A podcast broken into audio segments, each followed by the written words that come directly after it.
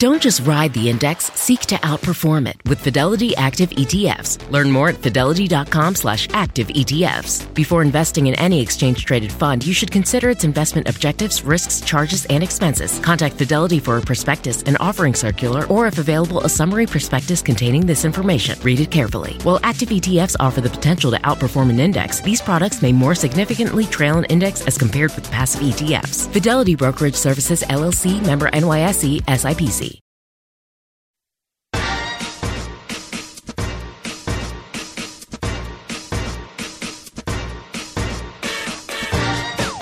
Everyone, Mighty Mommy here, and I'm ready to share some creative, insightful, and practical parenting tips. I'm your host, Cheryl Butler. In the first episode of this five part series on raising developmentally delayed children, we discuss steps to take if you suspect your child has any type of special needs. The second episode of the series focused on coping with a formal diagnosis. And in the third episode, we looked at the process involved for your child to receive an individual education plan, also known as an IEP, through the school district. In the fourth episode of this series, we focused on creating a positive, fulfilling life for you and your special needs child, and I gave you my first four tips on how to do that. Before you go on, I recommend reviewing part one, two, three, and four of this series if you haven't already done so. Today, we're going to wrap up our series, and I'll close with four additional tips on moving forward and living your best possible life with your amazing child. Here are my final four tips on ways you can move forward and live a wonderful life with your special needs child. Tip number five create a parent's wish list.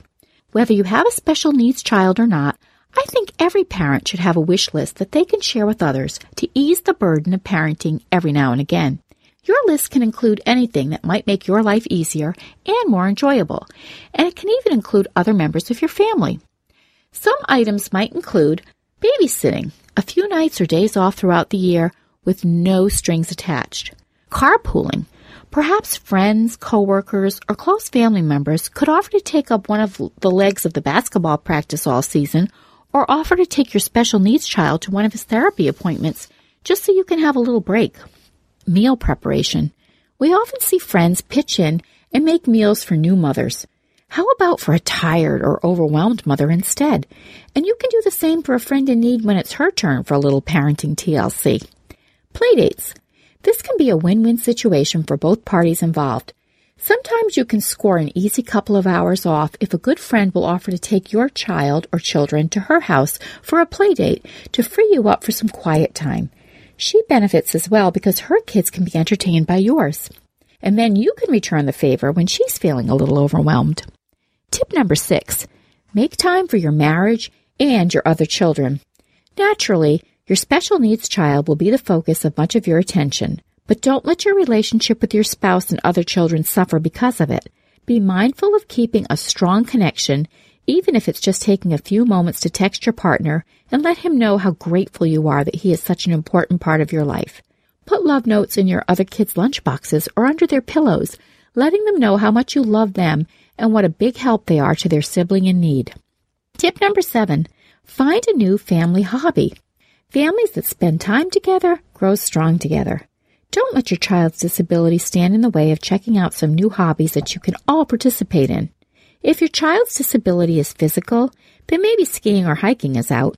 But how about starting a family collection together that everyone can participate in, like sports memorabilia, stamps, or Disney items? Older kids might be interested in learning more about your family tree. If your child's disability isn't physical, the whole family can participate in walkathons or other group activities to raise money for worthy causes. Brainstorm ideas with your spouse and kids, and then pick the ones that are the best fit for your family. Don't forget artistic and cooking hobbies as well. Because our family lives so close to the beach, we make a point of beach combing all year long, despite the weather outside. My daughters and I love to collect sea glass, with which we use to make jewelry and decorative items for our home, like colorful picture frames and beachy wreaths and such. The boys in our family love a good adventure. They found everything from old radios to baseball bats washed up on the shore.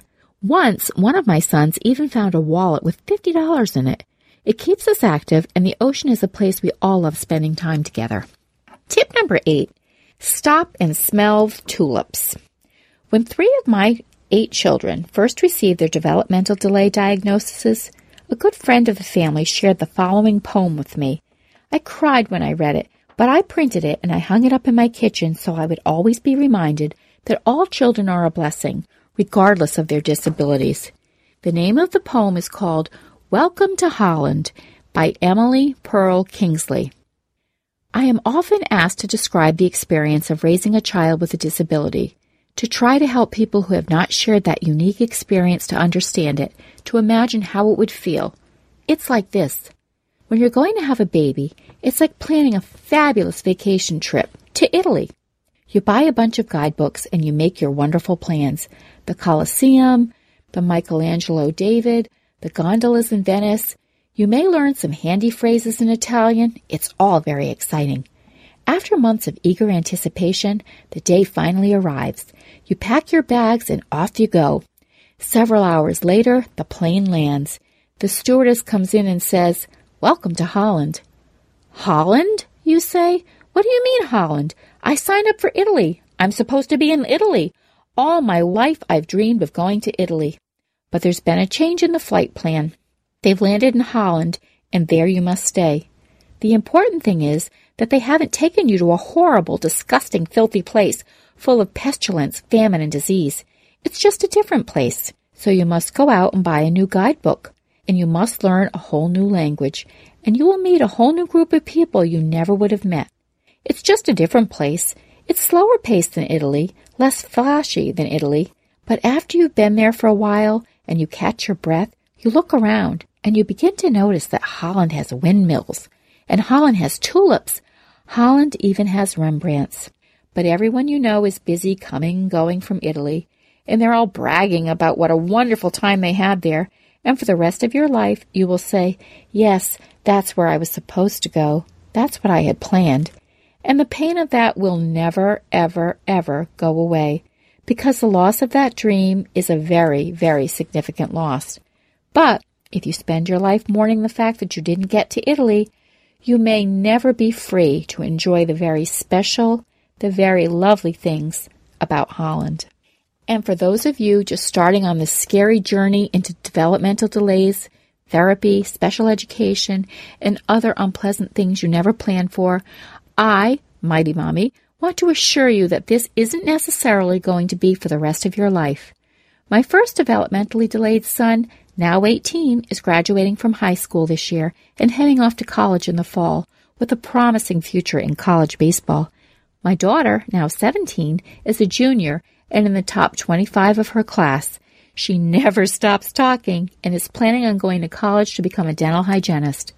My third child with speech delays turned 14 this week and is not only talkative, but also an excellent student, a social magnet, and though he still has an IEP right now, he might not have one for very, very much longer if he continues to progress as he has.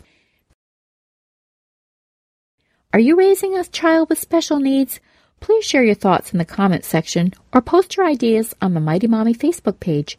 You can also connect with me on Twitter at Mighty Mommy or email me at mommy at quickanddirtytips.com. And don't forget, check out my family-friendly boards on pinterest.com slash mightymommyqdt. Check back next week for more parenting tips. Meanwhile, remember, you are your child's biggest advocate and you're not alone.